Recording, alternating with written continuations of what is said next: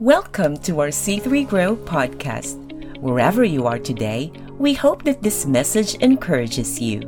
We'd love to see you in person at one of our three locations Howick, Ormiston, and Suva. Visit c3grow.org for details. This morning, we continue our sermon series, Wisdom from Above.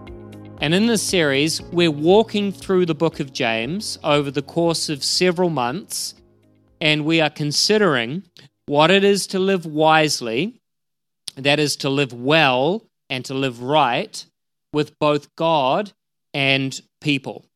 We are now nine weeks into this series, and we're still in James 2 because we've been moving through the book uh, in small bites.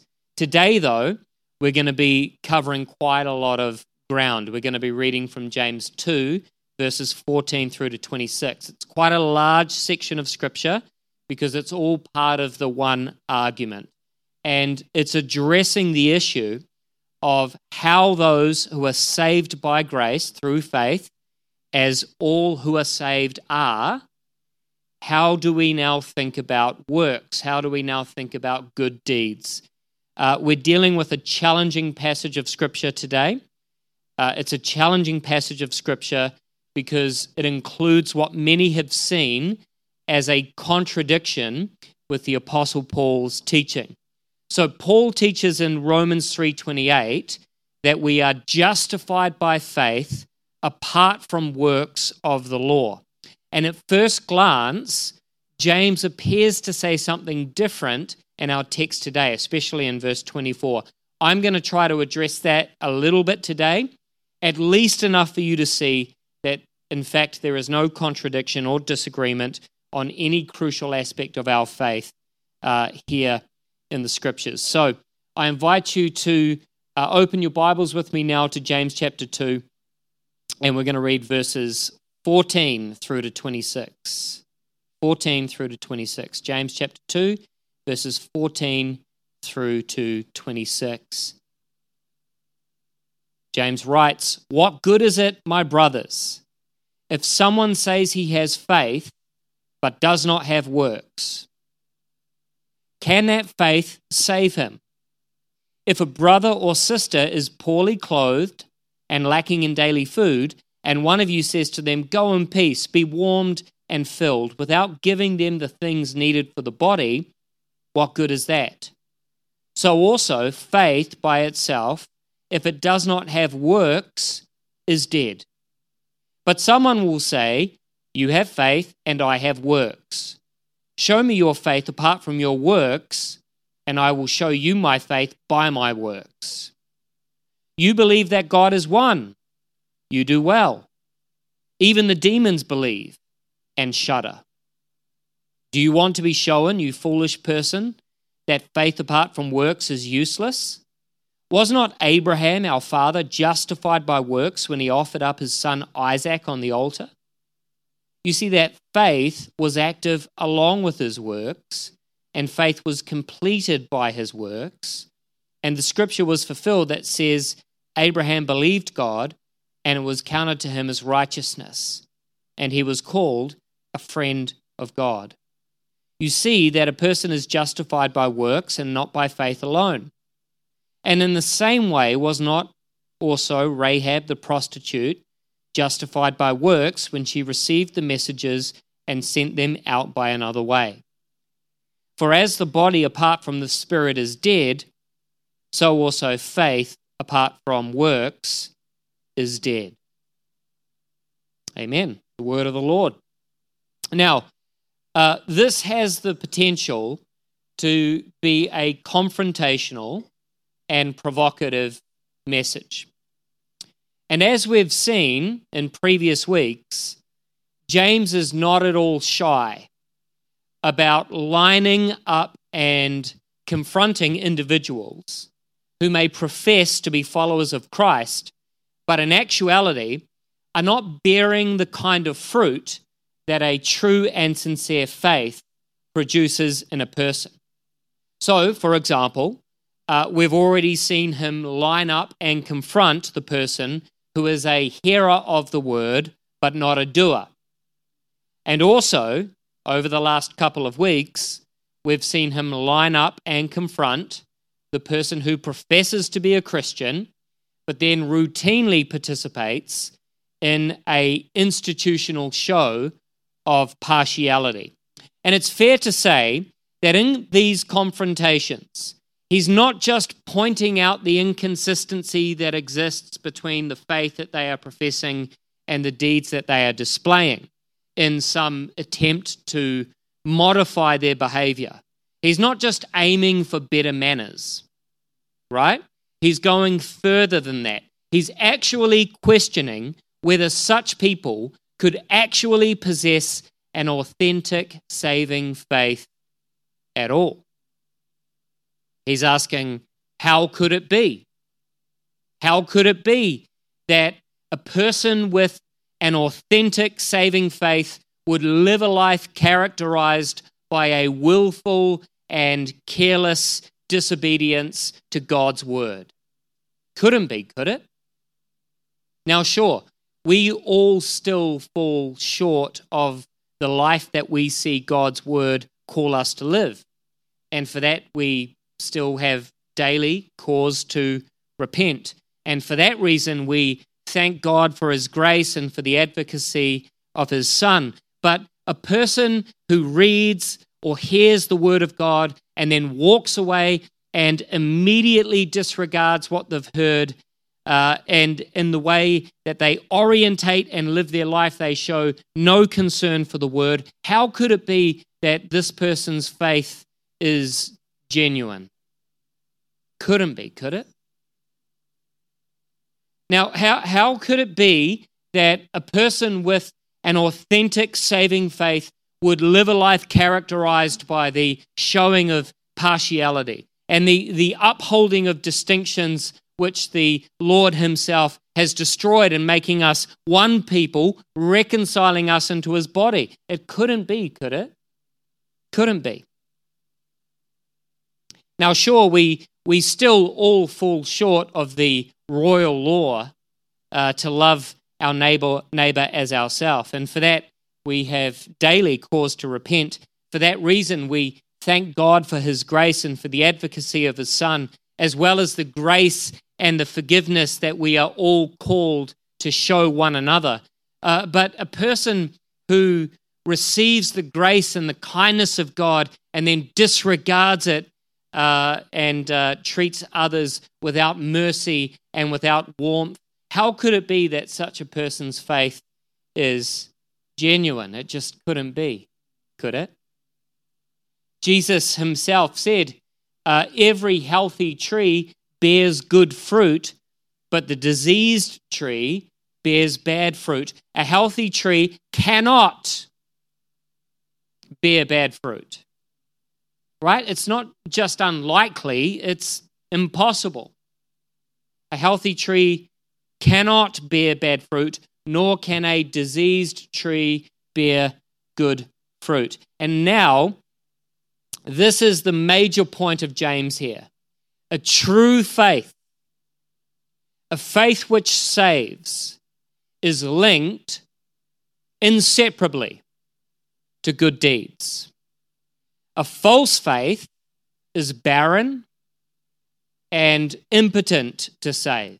So he says in verse 14, What good is it, my brothers, if someone says he has faith but does not have works? Can that faith save him?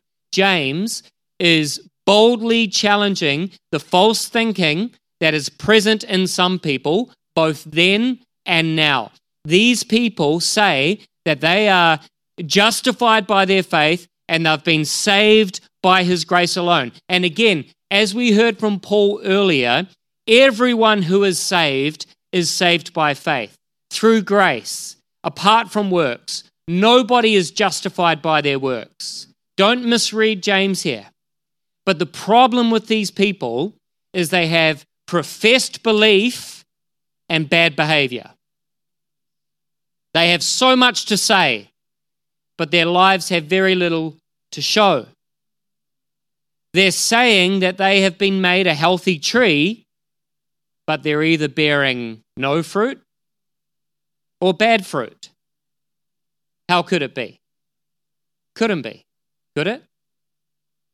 Now, in, in verse 15 and 16, James is going to illustrate this argument. He says, What good is it, my brothers, if someone says he has faith but does not have works? Can that faith save him? Now, here's the illustration.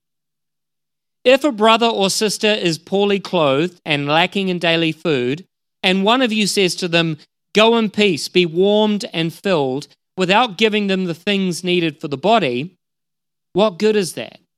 Notice the way he ends verse 16. It's the same way that he began verse 14. What good is it? What good is it? The poor are not in any way satisfied with empty well wishes like go in peace, be warmed and filled. And in the same way, God is not at all satisfied with empty professions of faith that are devoid of any kind of meaningful actions which would substantiate them as being genuine. What good is it, my brothers, if someone says he has faith but does not have works? The obvious answer is it's not any good at all. That kind of faith is about as much good as someone being confronted by a disheveled, desperately hungry person and just sort of lazily uh, brushing them off and waving them away, saying, Feel better. Thoughts and prayers, right? As they breeze right past them to just go on with their day and they never give that person's welfare another thought. Now, that person might tell themselves that they did something good. They might tell others that they did something good. But in reality, they did nothing good at all. Cost them nothing. Benefited the other, not at all. Just a hollow interaction. Well, that's what James is saying here. He's saying, Some of you have a faith that you profess which costs nothing and benefits God not at all. It's just a hollow interaction. So then James says here in verse 17 so also faith by itself, if it does not have works, is dead. Now, some will misunderstand verse 17. And it's very important that, that you properly understand verse 17. If you don't properly understand verse 17, then you don't understand Christianity. Because some will hear James as saying, We are saved by works. That's not what he's saying. Or that we are saved by a combination of faith and works. That's not what he's saying. Our works have absolutely no saving power or quality in themselves. None. So if you think about uh, the works which James employs here in this illustration in verses 15 and 16, the good work to do would have been to see to it that the brother or the sister who is poorly clothed and hungry is provided with sufficient clothes and sufficient food, right? Now, clearly, it's possible to do those things without any kind of honor being shown to Jesus at all. Okay? Many people do. All over the world, there are all kinds of humanitarian efforts going into addressing all kinds of humanity's crises, and it's very good work. Very good work. But it's totally unrelated to Jesus. Totally unrelated to Jesus.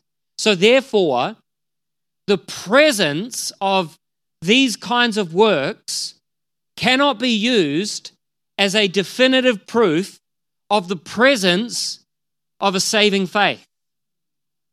That's not what James is claiming. But what he's saying is that the absence of these kinds of good works might argue against your claim of possessing saving faith. It may just be the case that the absence of these kinds of good works is indicative of an absence of saving faith. We'll pick it up from verse 18.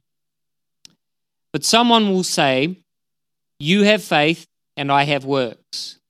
Show me your faith apart from your works, and I will show you my faith by my works. Now, we don't know uh, whether this was an actual interaction or a hypothetical one, but either way, James is unequivocal here in his argument against the separation of faith from work.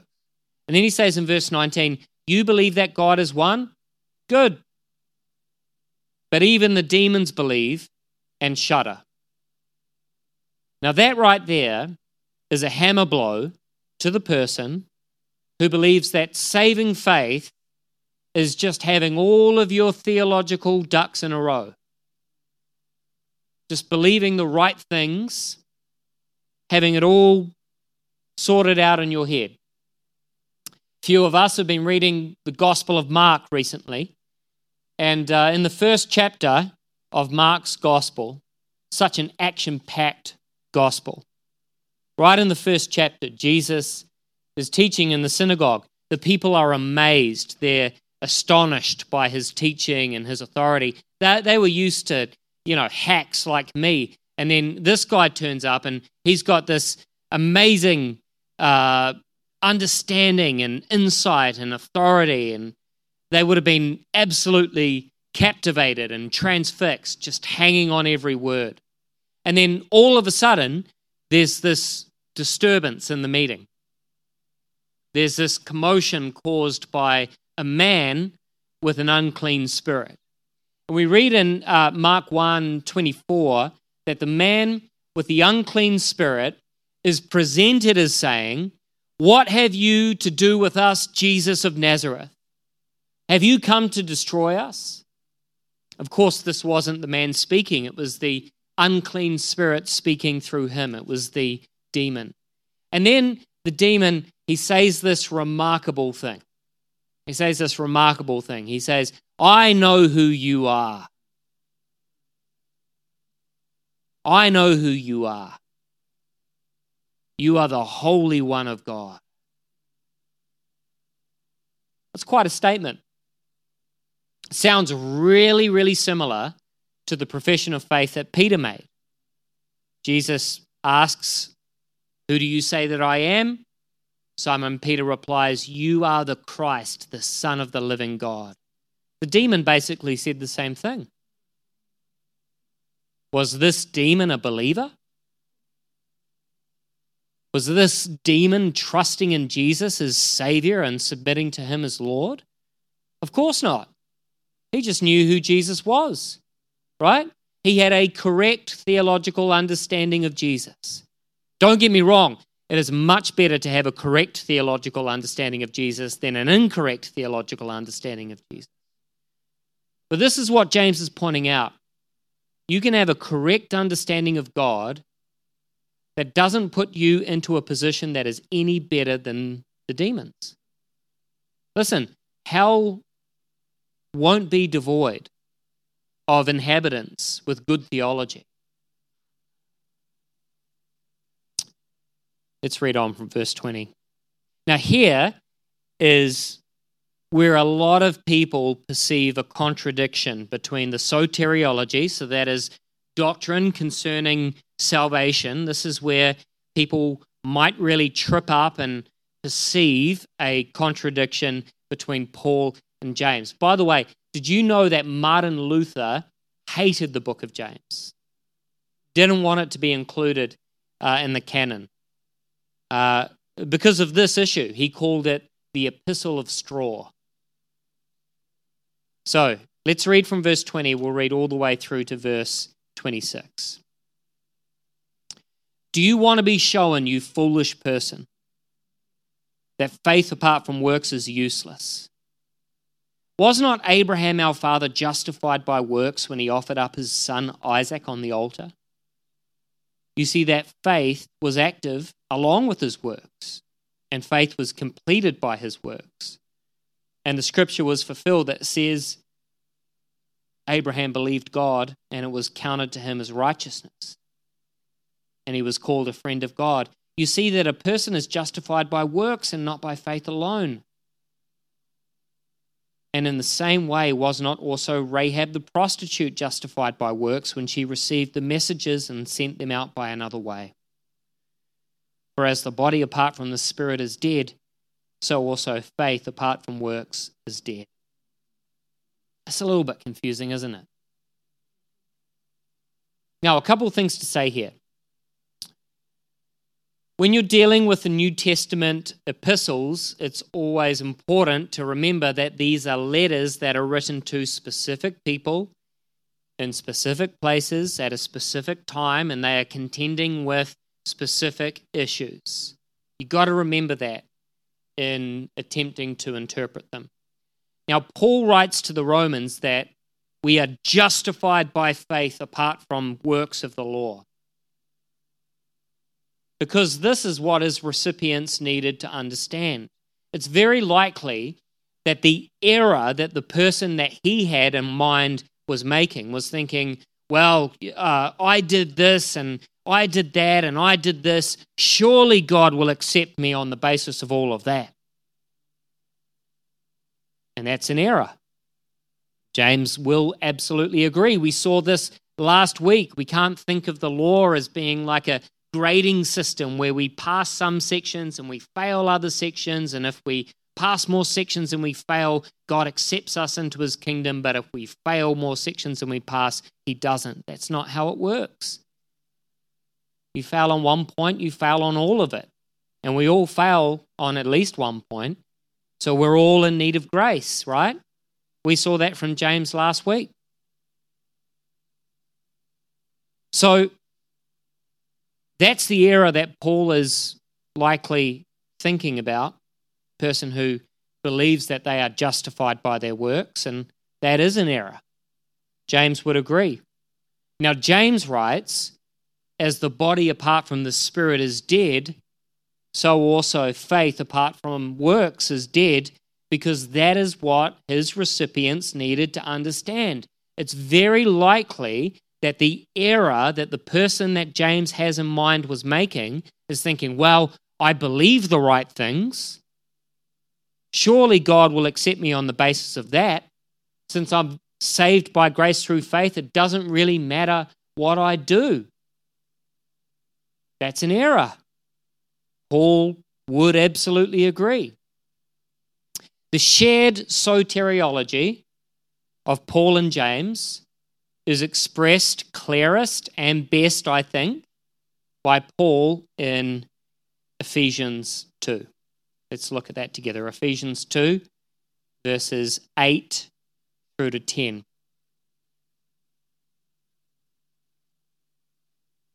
I think Paul and James agree on this point. For by grace you have been saved through faith. And this is not your own doing, it is the gift of God, not a result of works, so that no one may boast. For we are his workmanship, created in Christ Jesus for good works, which God prepared beforehand that we should walk in them.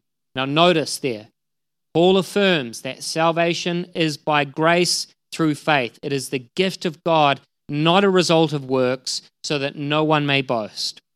And then he continues that having been saved in this way, the natural outcome and the life of the recipient of the gift of salvation is good works. We are created in Christ Jesus for good works.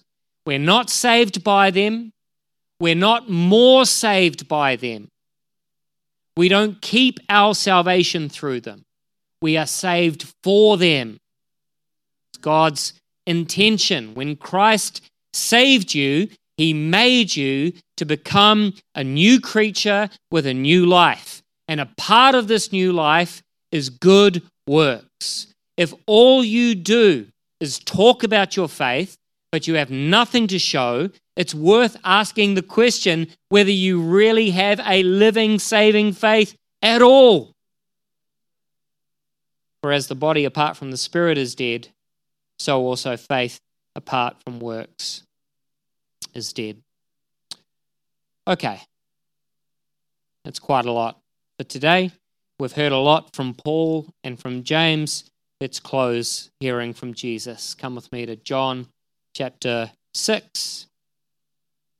We'll read from verse 27.